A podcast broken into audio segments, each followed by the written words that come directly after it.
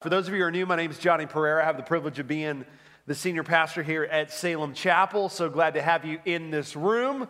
Uh, so glad to have you, those of you watching online. Believe it or not, we had a decent crowd here at the 9 a.m. in spite of the weather.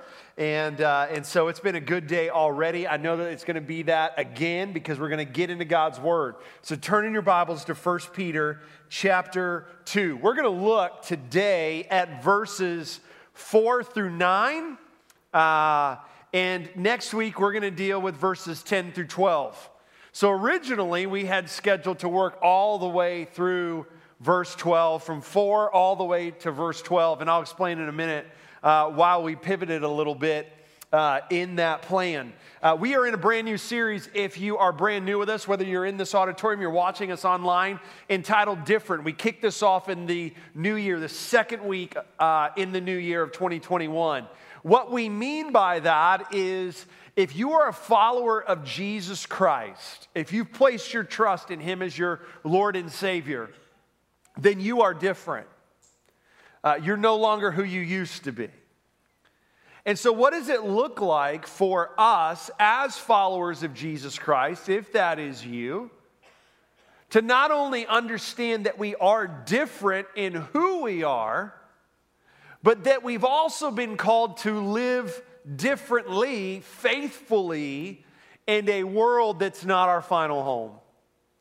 See, the reality is, is no matter how great the experiences in life are, and praise God that we have those moments in our life. And at the same time, with the great moments, there are also difficult moments in our life. That as a follower of Jesus, that this is not my ultimate heaven that I live in, but that I have something to look forward to that transcends whatever good I experience, whatever difficult I experience on this earth, that I have not only been given a relationship because of Jesus Christ, but I've also been given a new reality, a new home through Jesus Christ that one day awaits me when my time on this earth is done. And the reason why we're looking at that uh, idea about the Christian life is because First Peter is all about that.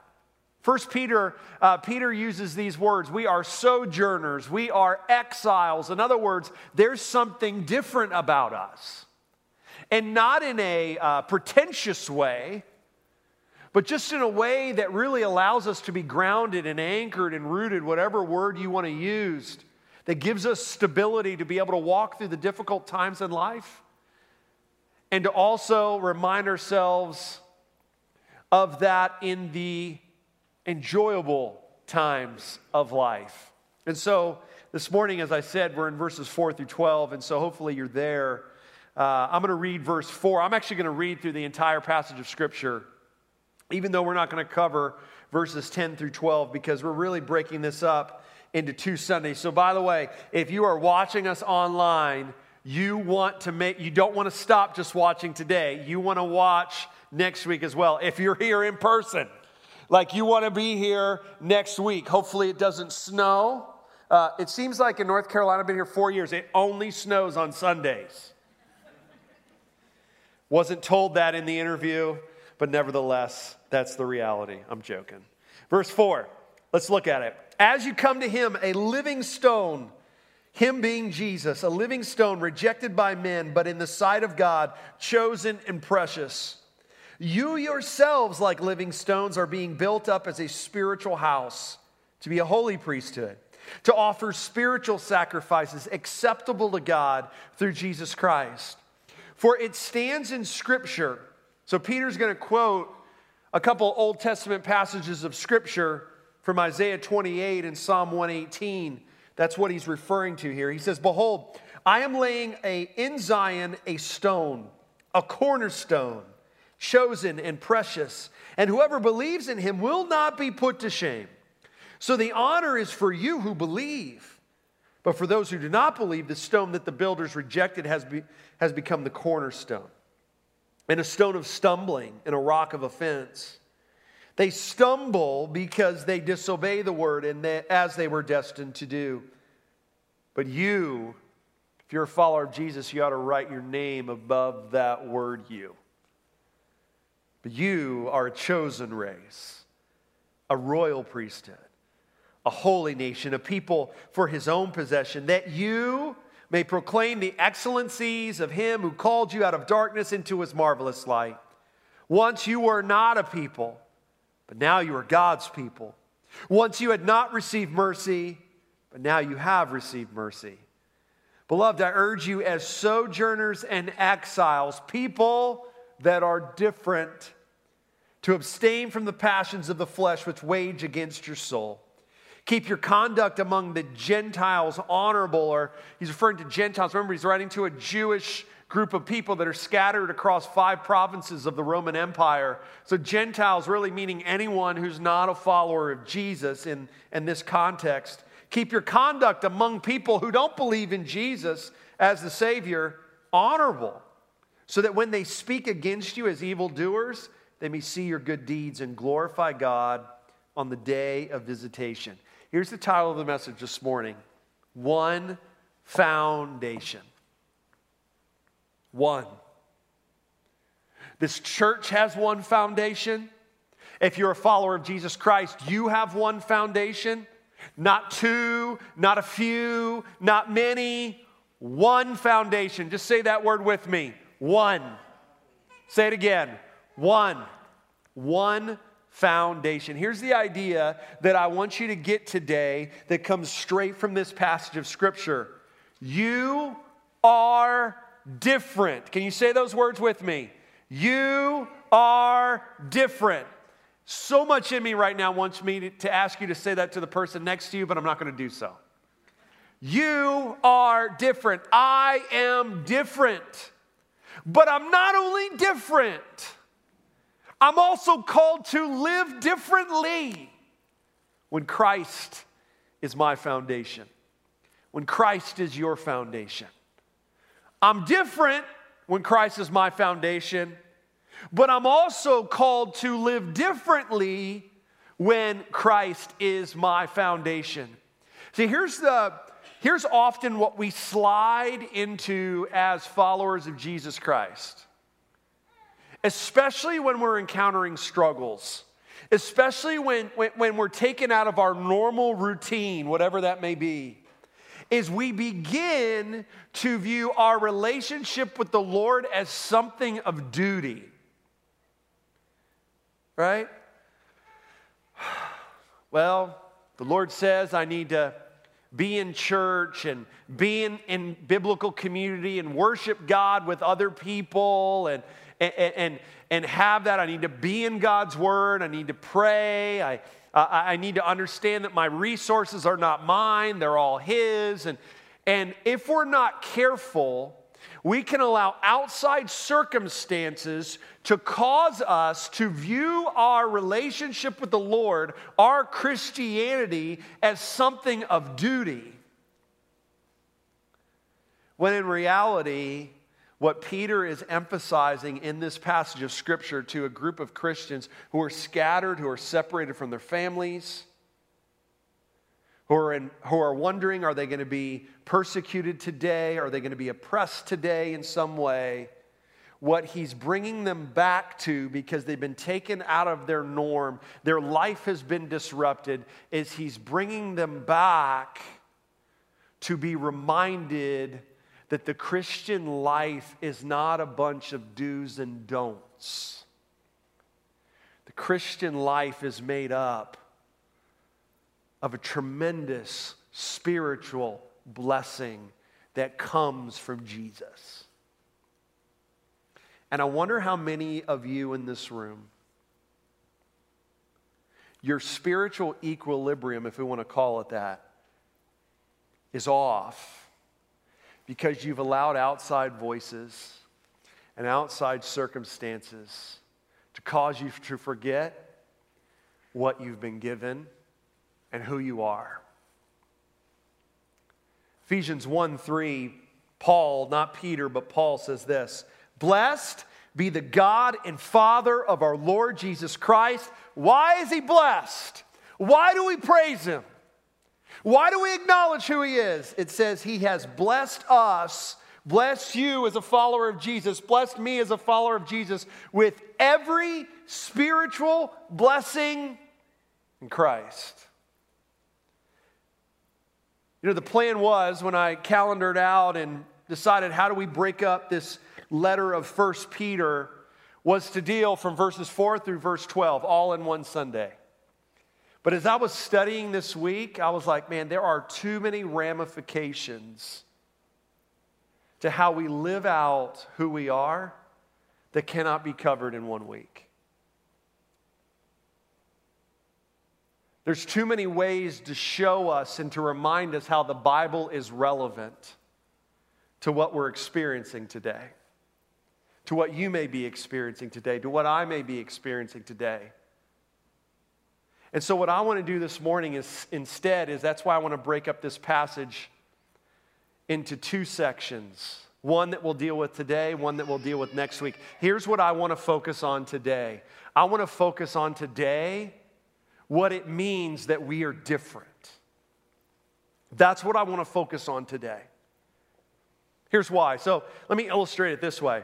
So uh, if you've ever if you've ever bought a car or you've ever looked for a home or um, you have ever like even uh, wanted to decide on what phone you should get, I mean whatever it is, but let's just focus on let's just focus on a car, a home, a phone, right? Because we can all identify with that.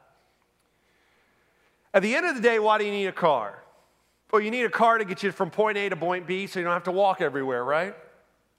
Why do you need a house? You need some place to keep you warm. You need some place that you can be clean. Why do you need a phone? Well, some would argue you don't.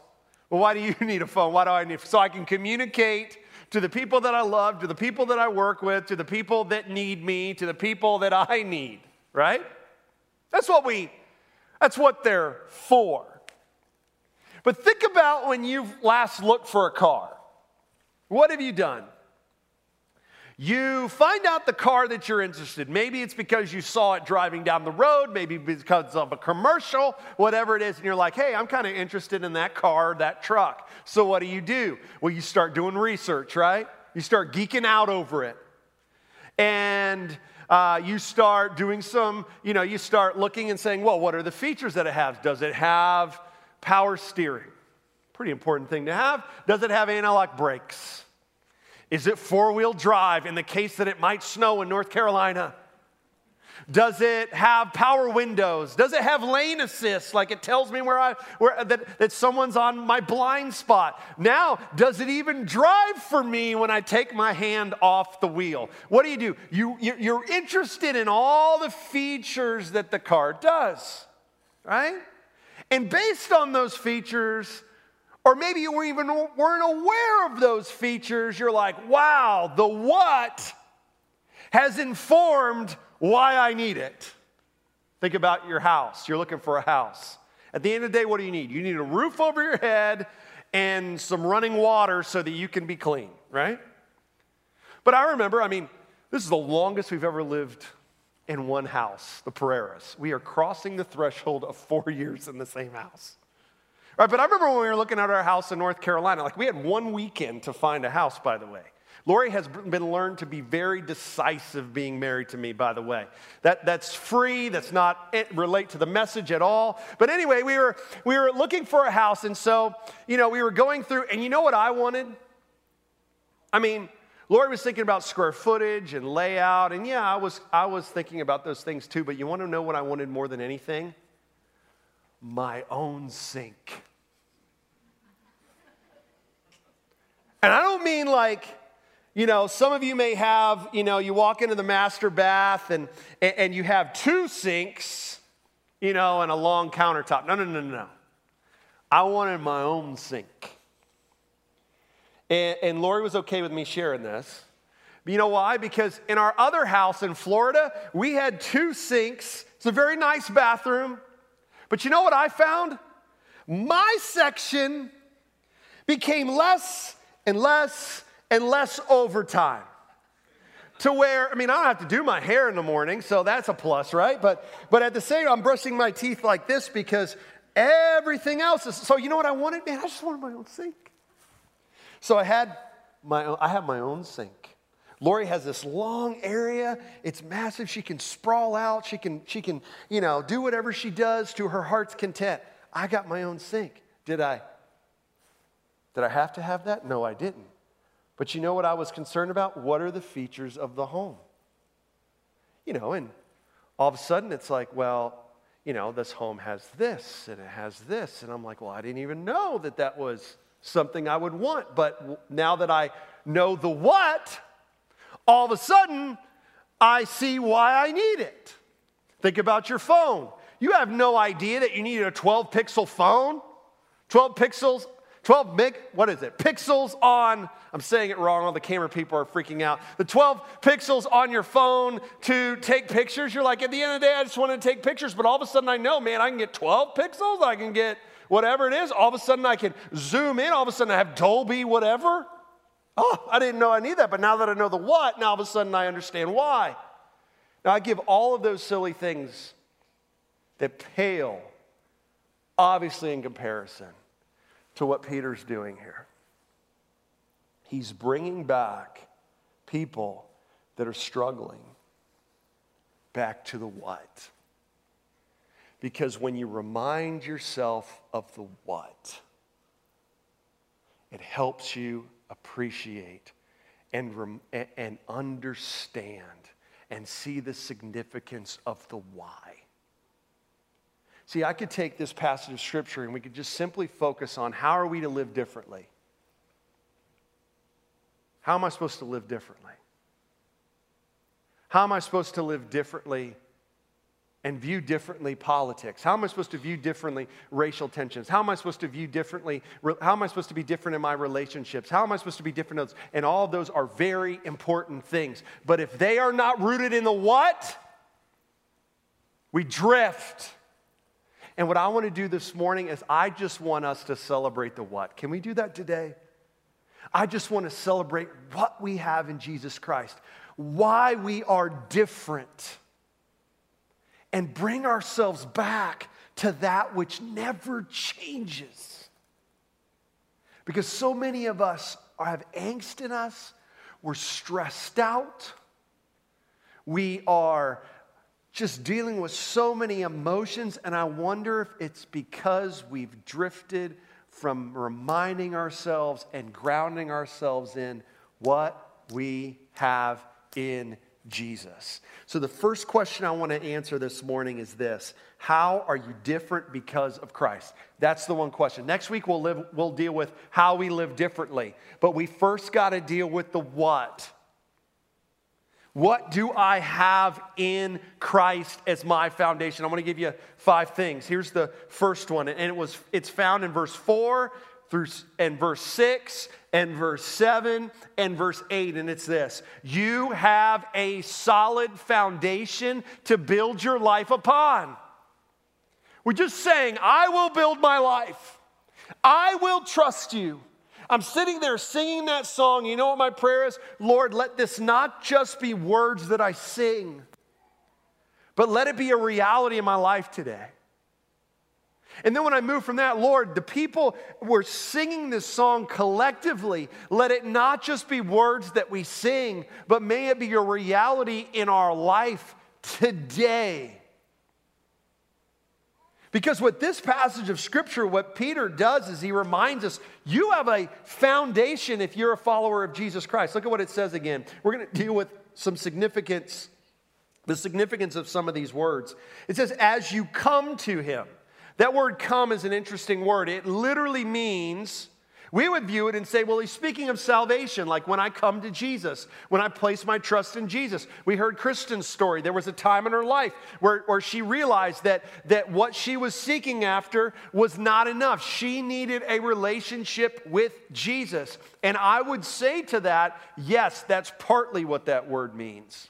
But the tense in which that word is used, that word come, just doesn't speak of me placing my trust in Jesus, but it also speaks on how I'm continually growing in that reality in my relationship with Jesus. Think about your life. Think about when you place your trust in Jesus Christ as your Savior. He did a change in you. Now God sees you not as someone separated from Him, but He sees you as one of His children. Why? Because you placed your faith and trust in Jesus Christ, His perfect life for you, His death for you, His resurrection for you. So you have begun a relationship with Jesus Christ and praise God for that. But after I place my trust in Christ, that's not where it stops. I continually grow in my relationship with Jesus Christ. So when Peter says, hey, as you come to Him, as you have placed your faith and trust in Him, as you are growing in Him, and then he describes Jesus here. He says he's a living stone literally means a building stone. The Old Testament speaks of God as a rock, refers to God as the foundation and the strength of his people. In the New Testament, Jesus Christ calls himself the rock. He says in Matthew 16, 18, I will build my church upon this rock, and the gates of hell will not stand against it. Jesus is referred to as a rock in the New Testament. The Lord is referred to as a rock in the Old Testament, but why is this stone, why is this rock described as living? Did you think about that if you read if you were in our reading plan? Why is it described as living? What's the significance of that? Because Jesus Christ isn't dead. He's alive. He's living. And because Jesus Christ's story didn't end on the cross and he's alive today, that means he has the power to give life to you. And he has the power to give life to me. He's a living stone. This stone is what? It's rejected by men, but in the sight of God chosen. In other words, not everyone accepts Christ as their Savior. Jesus didn't have 100% acceptance when he shared that he was the Messiah, that he was the coming Lord. He didn't, he didn't have 100% acceptance. He was rejected by many.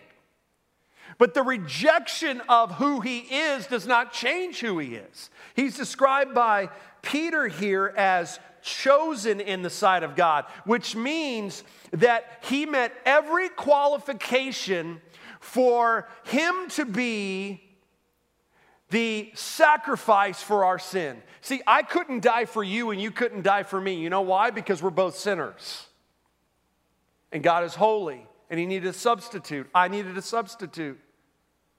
So, God in the flesh, Jesus Christ, came and he lived perfection for you. He died on the cross for your sins, Romans 6 23, the wages of sin is death. And he rose again three days later. All that was part of God's plan. Jesus Christ, this living stone, was chosen. God had a plan to save you and save me. And he's described not only as chosen, but as precious. In other words, he's perfect. That word means costly. It costs God everything to save you. It costs God everything to offer you salvation today, whether you're in this room or you're watching online. And it says in verse 6 For it stands in Scripture. This is where Peter, as I said earlier, quotes Old Testament, Isaiah 28 and Psalm 118. It says, Behold, I'm laying in Zion a stone, a cornerstone. What's the significance of that? More so back then than today, though there's cornerstones today in construction, but the first stone that was set when they were building something during this time was the cornerstone. It was the center of masonry foundation. It was, it was that first stone that was set amongst all the other stones. And all the other stones would be set in reference to this stone. In fact, the cornerstone determined where the building would be pointed. And if you removed this cornerstone, then the rest of the structure would fall. So when Jesus is referred to as the cornerstone, he's the one that laid the foundation for your salvation and for mine. He's the one who built his church. He's the one who built his church to be pointed to him, not you, not me, him. And without him as the foundation, everything else crumbles, is the point. He says, This cornerstone is chosen and is precious. Whoever believes in him will not be put to shame. You know why a verse like Romans 8 1, there is no condemnation to those who are in Christ Jesus, is such an amazing verse? Because it's built on Jesus Christ. And if my life is built on Jesus Christ, and I've accepted him as my Lord and Savior, then there's no shame that God gives towards me. Verse 7 So the honor is for you who believe. You know what he's saying? This is what makes you different. This is what is so honorable about what God has done for you through Jesus. That if you believe in this, you have honor. It's precious. But for those who do not believe, the stone that the builders rejected has become the cornerstone and a stone of stumbling and a rock of offense. In other words, think about it this way. There was probably a time for you, if you were saved at a at maybe older than a child, or that there was a time for you where you thought that believing in Jesus for your salvation was a joke. Right? It was a stumbling block. But when God opened your eyes, all of a sudden you didn't see it as a stumbling block. You said, No, no, Jesus is my cornerstone. That's what I need. That's what I've been missing. It's one of the two. When you say today, and it was no different today than back when Jesus said it, but when you say in John 14, 6, I am the way, Jesus is the way, the truth, the life, no one comes to the Father except through him, that's a stumbling block. It's not inclusive. It's exclusive. The conversation you have, you mean to tell me what pride do you have that your what you believe is the only way? That's a stumbling block. That's what Peter is mentioning. He says they stumble because they disobey the word. They don't, they don't respond to that as they were destined to do. Here's what I want you to just rejoice in today that you have been given a solid foundation to build your life upon. That's what you have. I've been given a foundation. you know what else I've been given? I've been given blueprints. I've been given blueprints. You know, Matthew 7, 24 through 27, I want you to turn there. This is a passage of scripture just to warn you. You're going to hear a lot in 2021. Because Matthew 7, 24 through 27 is at the heart of our discipleship strategy here at Salem Chapel that we are now teaching our life group leaders, and Lord willing, will be rolling out to the church as a whole in the fall of 2021. Because Matthew 7 24 through 27 speaks of the foundation that we have in Jesus Christ. But it also speaks to the importance of us choosing if we are going to build on that foundation or not. See, if you're a follower of Jesus Christ, you've been given a sure foundation. We've just looked at that passage extensively this morning. But I still have to make the choice if I'm going to build on it or not. In Matthew 7, 24 through 27, I want you to look at this. He says, Everyone, this is Jesus concluding the Sermon on the Mount. He says, Everyone, that everyone means you, me, everyone. Then who hears these words of mine and does them will be like a wise man or a wise woman who built his house on the rock. Who's the rock? It's Jesus. Just like we mentioned, Peter describes Jesus as a rock. Look what happens to this house that's built on the rock. The rain fell, the floods came, the winds blew, and they beat on that house. What's happening to the Jewish Christians that Peter is writing to? We could say that rain is beating on that house, wind is beating on that house, floods is beating on that house. They're experiencing difficulty, persecution, oppression, all of those different things. But look at the result because this person chose to hear the words of the Lord, do them, build on this foundation. What does it say? But it did not fall because this person had a tremendous IQ. This person had plenty of money in the bank. This person just had it all together. This person was of a certain race. This person was of a certain mindset politically. This person uh, came from a tremendous family. No, no, no, it doesn't say any of those things. It says it did not fall because it had been founded on the, what's the next word? Rock. Now, here's the antithesis, verse 26 And everyone who hears these words of mine and does not do them will be like a foolish man who built his house not on the rock, but on the sand. And the rain fell, and the floods came, and the winds blew and beat against that house. And it fell, and great was the fall of it. Now, here, I don't want you to miss this. Even though it's simple, I don't want you to miss it. You have two individuals described as the wise man, described as the foolish man. Let's look at the similarities. They both built a house. They both heard the words of Jesus. They both experienced the same difficulties same rain, same wind, same floods, but a completely different result. And the only difference is the wise man not only heard the words of Jesus, but he did something with them and the foolish man didn't. And because he didn't, he was choosing to build his life on sand rather than rock. Here's my concern is that we have allowed so much outside noise around us during this time to cause us to think that even though I have the right foundation, I can live with a different set of blueprints and still expect my house to stand. And that's not what Jesus is saying.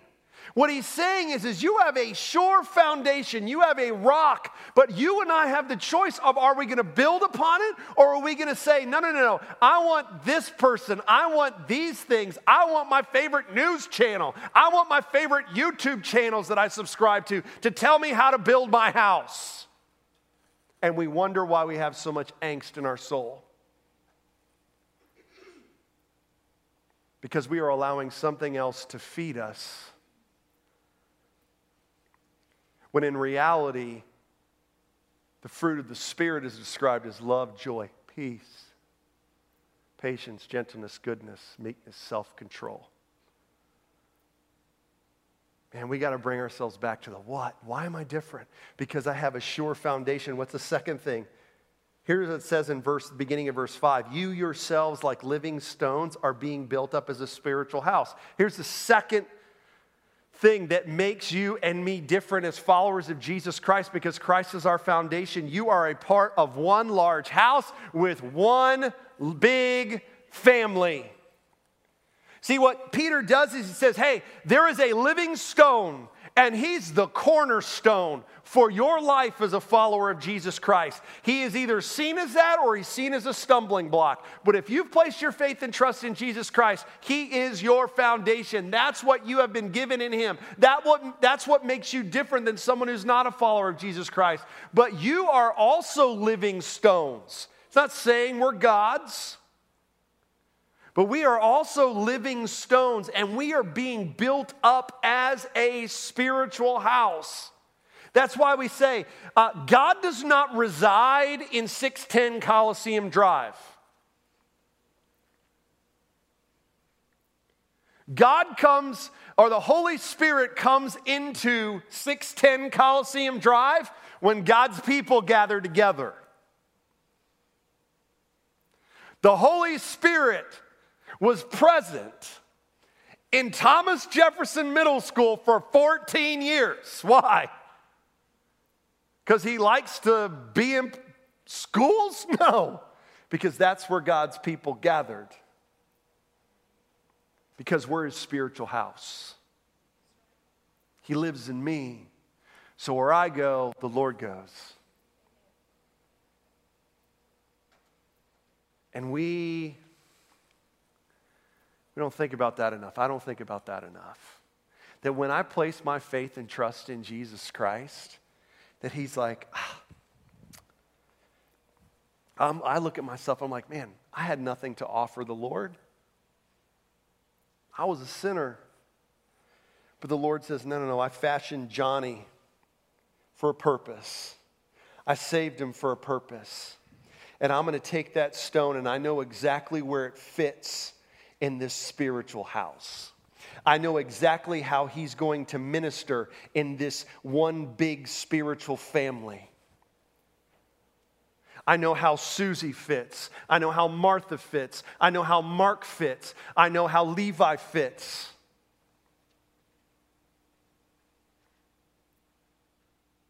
You know what that ought to do for you? It ought to make you feel special. It ought to make you feel grateful.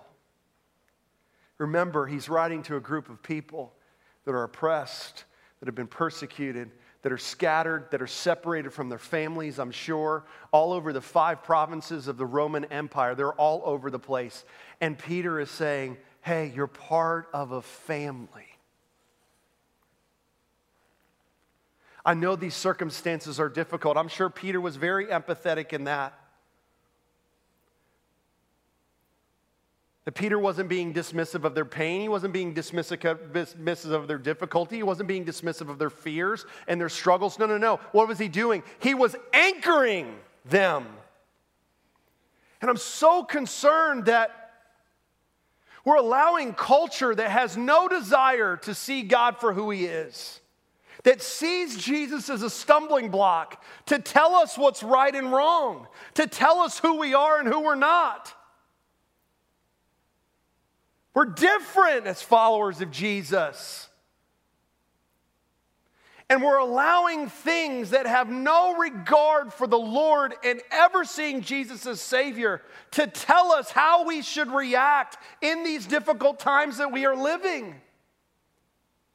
And we need to wake up and to see ourselves wait a minute, just because you're black and just because you're white and just because you're Latino and just because you're Asian like, praise God for those differences, but there ought not to be division between followers of Jesus Christ. I ought not to be ashamed when I say, The Lord is our living hope, and be judged that I'm being racist. We are allowing ourselves to be robbed of what anchors our souls in the midst of difficulty. And next week we will talk about we are called to live differently. There ought to be no racism and, and, and bigotry and all those things in the local church, but let's not allow the reality that there have been people over the centuries that have abused God's word. But just because they abuse God's word, that's rooted in a sinful man. That doesn't change that God's truth is truth.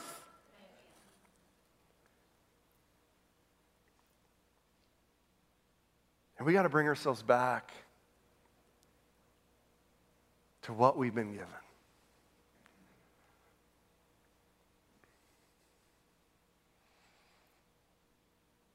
And I'm thankful for my heritage. I'm half Puerto Rican and half white, half Latino, half white. Some of you didn't even know that. I'm thankful for my heritage. Thankful for that, grateful for that. All of those things.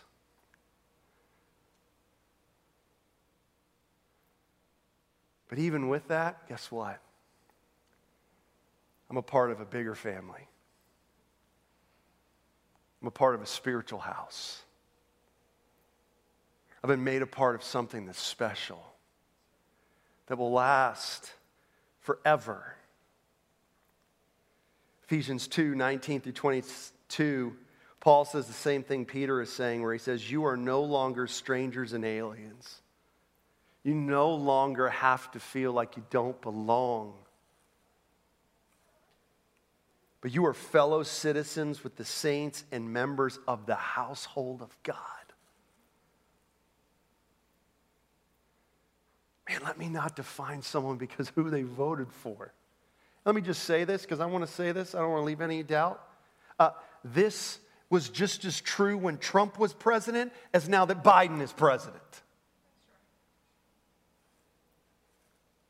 We're members of the household of God. We're built on the foundation of the apostles and prophets, Christ Jesus himself being the cornerstone, in whom the whole structure, being joined together, grows into a holy temple in the Lord. In him you also are being built together into a dwelling place for God by the Spirit. Hebrews 3 6 says, We are God's house. We are a family.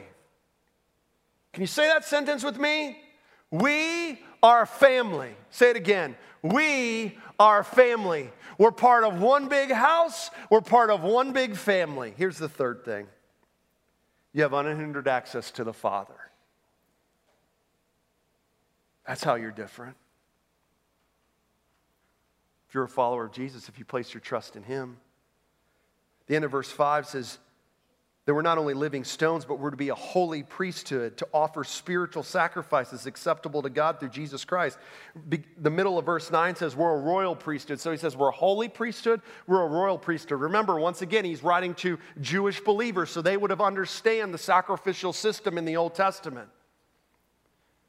How not everybody just got to stroll into the tabernacle or the temple. Like you couldn't have done what you did today and say, hey, uh, so glad to be at the tabernacle at the temple. Oh, uh, oh, the, the, if we were to say the auditorium is the holy place, oh, yeah, awesome. How many seats do we got? No, no, no. Only priests of one tribe even got to serve and offer sacrifices on behalf of the people. And one person, the high priest, could go into the most holy place where God's presence came down and offer a sacrifice on behalf of all the people. If you or I were to stroll in there, we would be dead. Why? Because God is holy and we are sinful. But here he says that's no longer the case. In fact, what happened when Jesus died on the cross?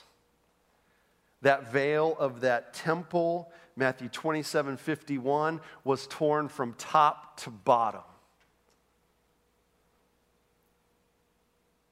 Not from bottom to top, top to bottom, to show that Jesus Christ is now our high priest. He's the one that is my mediator between a holy God and me being a sinful person. He's the one that allows me to be seen by God as without sin because of Jesus Christ was without sin. See, all of a sudden now, what Jesus Christ has given me when I place my trust in Him is I have unhindered access to the Father.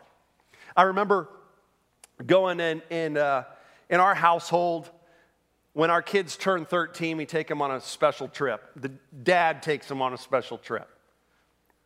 And so Lily, when she turned 13, she wanted to see the Golden State Warriors play. She loves basketball, and I just got to be the beneficiary of that because I do too. We're going to see Steph Curry. At the time, Kevin Durant played for them. Some of you have no idea what these names are, so just stick with me. Uh, Klay Thompson. And so, but she wanted to sit close to the court. So Lori and I swallowed hard because those aren't cheap seats. And so we scoured all over. We're like, where could we go for the cheapest? And does it, we had a budget and all that. So we found out we could go to New Orleans actually cheaper than going to Charlotte to see the game. And so Lily and I flew to New Orleans. We saw the city. We had great time together. And man, it was the most amazing thing. Man, we were like 10 rows from the floor. I'll never go to another NBA game again in person after that. And you know what was also awesome? Is we got to go to our own place to get our soda and our snacks. Like all of a sudden, I felt so important. Because we didn't go with the common people. Up where they had to wait in lines, back when you could do that, you could, could sit in stadiums with a bunch of people. Oh, Lord, hopefully we can come to that soon, right? And, and so it was so awesome. I was like, wow, I don't wait in line, get all the popcorn I want, didn't even have to pay for it which I did pay for it, but didn't have to pay for it and all the drinks and everything. I felt so like just special because not everybody got to do that in such a more profound way. Do you realize right now that as I'm talking, you can talk to God Almighty, the creator of the universe, and never doubt that He doesn't hear you, that He doesn't care for you, that He's not going to intervene for you? Why? Because of Jesus Christ. Unhindered access to the Father. You are a priesthood. Why is that significant as well? Why are we going after discipleship in this church in a tangible way to help you know how to read the Bible, to pray, to know how to, what's a process in which I can be obedient to the Lord? How do I pattern my life after Jesus? How do I share my grace story? Because what I don't, what we don't want to go after is we don't want to create people that say, well, I need something from the Lord, so I got to show up on Sunday. It's Monday. I got to wait till Sunday. Hopefully, Johnny brings it because I need something. No, no, no. We want you to be able to say, man, just like Johnny can get something out of God's word, so can I. I'm not your priest. Your husband's not your priest. Your wife's not your priest. Your mom or dad's not your priest. No, you're a holy priesthood. You have unhindered access to the Father. Here's the fourth thing you have been given a new identity with a new purpose. Says in verse 9, You are a chosen race and a holy nation.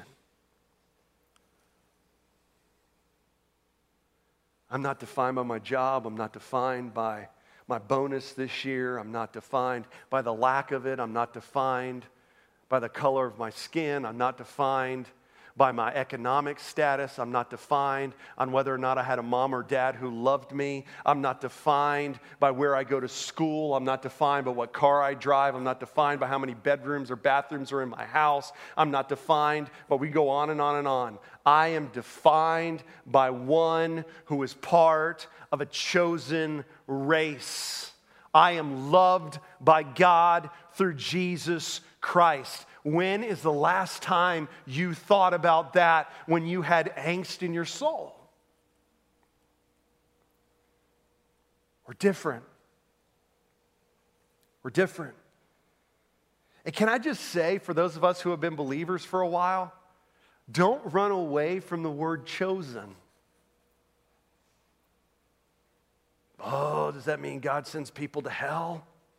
No oh, I can't reconcile that in my brain. I have a free will, but God is sovereign. So we run away from the word because we don't can't fully harmonize it in our brain. That's the worst mistake you can make. Remember, he's writing to people that are persecuted, that are oppressed, that are fearful, all of those different things. So, you know what he does? He reminds them of what? God is in control. You're chosen. Here's what that does that devastates human pride because it reminds me I had nothing to do with my salvation. I was dead in my trespasses and sins, Ephesians 2. Verse 4 But God, who is rich in mercy because of his great love,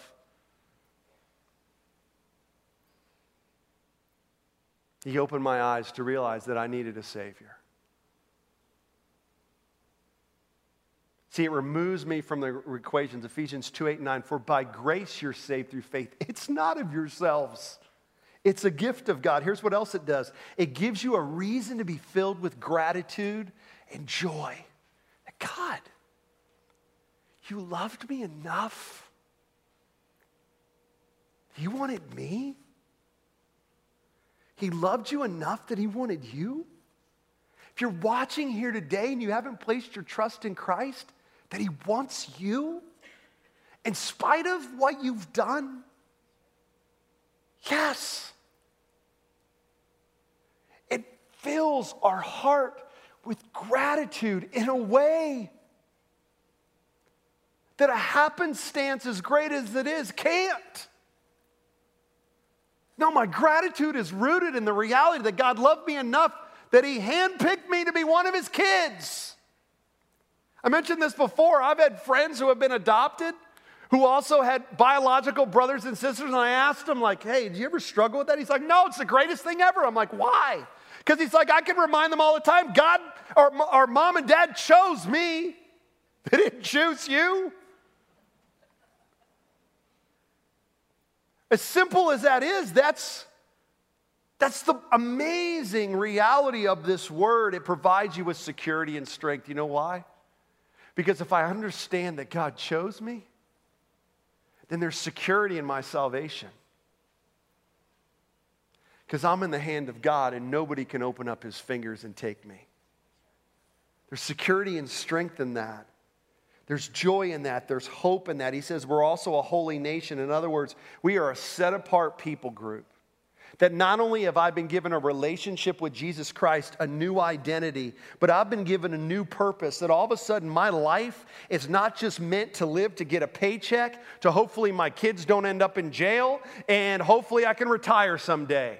No, no, no. I have a new purpose that the Lord actually wants to use me to make a difference in eternity. That remember, I'm part of one of those living stones that the Lord's made me for a mission, for a purpose that's not just about me. That was the essence of this testimony of Kristen that we saw before this message that all of a sudden I see that the Lord saved me, He chose me, but now all of a sudden I see life differently. It's not just for me, it's to be used by the Lord. I'm a holy nation. And here's the last thing, and we'll be done. It says a people for his own possession. That you are a person who has been given eternal value. You're his. I'm his. Can you just say that with me? I'm his. Say that. I'm his. Maybe that's the one for you that you need to be reminded of the most. I don't know. Which of the five? Which of the five did the Lord say, you know what, you've allowed yourself to drift, drift from the what? From what you've been given. And you wonder why you're struggling with the why? It's because you forgot the what. His. Something doesn't go well at work tomorrow. God, I'm going to trust you in that. Why? What's the what that informs the why? I'm His.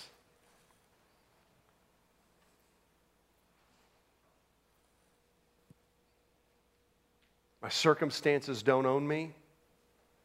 That person who's hurt me doesn't own me. That unfortunate set of circumstances that I lived in growing up doesn't own me. No, no, no. My Jesus owns me. I'm a part of His possession. I'm owned by Him and who I am in Jesus. Do you see the significance of what happens when we bring ourselves back to the what? Revelation 5 9 is, gives us a picture of heaven one day. And it says, and they, that's you, that's me, that's everyone who has placed their trust in Christ one day. And they sang a song saying, Worthy are you to take the scroll and to open its seals. In other words, Lord, you're the only one that's worthy to have authority over heaven and earth. You're the only one that's worthy to implement the plan that God has set forth. You were slain, and by your blood, what did you do? You ransomed people. You paid the price that was necessary so that we could have what we talked about today. And he did that for every tribe and language and people and nation. Where have you drifted from the what? And I want to encourage you to put whatever it is that has been feeding your soul and just producing angst, to put it away and just to read this passage of Scripture every day this week and see how it makes a difference. See how it makes a difference. Put God to the test. I promise you, He will. I want you to stand with me this morning, and we're going to sing a song that we probably many of us know well called Cornerstone. Reminding ourselves that Jesus is our cornerstone. And I know we've gone a little long this morning, but can I encourage you, don't check out. take this time to sing to Jesus. Like it's you and it's him, and you're all alone, and you just want to sing and thank him that He's your foundation and He's made you different. Listen to me. If you're watching this online or you're in this room, you can call out to God right now and say, Lord, forgive me of my sin. I put my trust in you as my Savior, and you can be different as well. Man, let's sing to our Savior. You're not singing to Gray, you're not singing to Crystal, you're not singing, singing to Gabe, not singing to the band. We're singing to Jesus.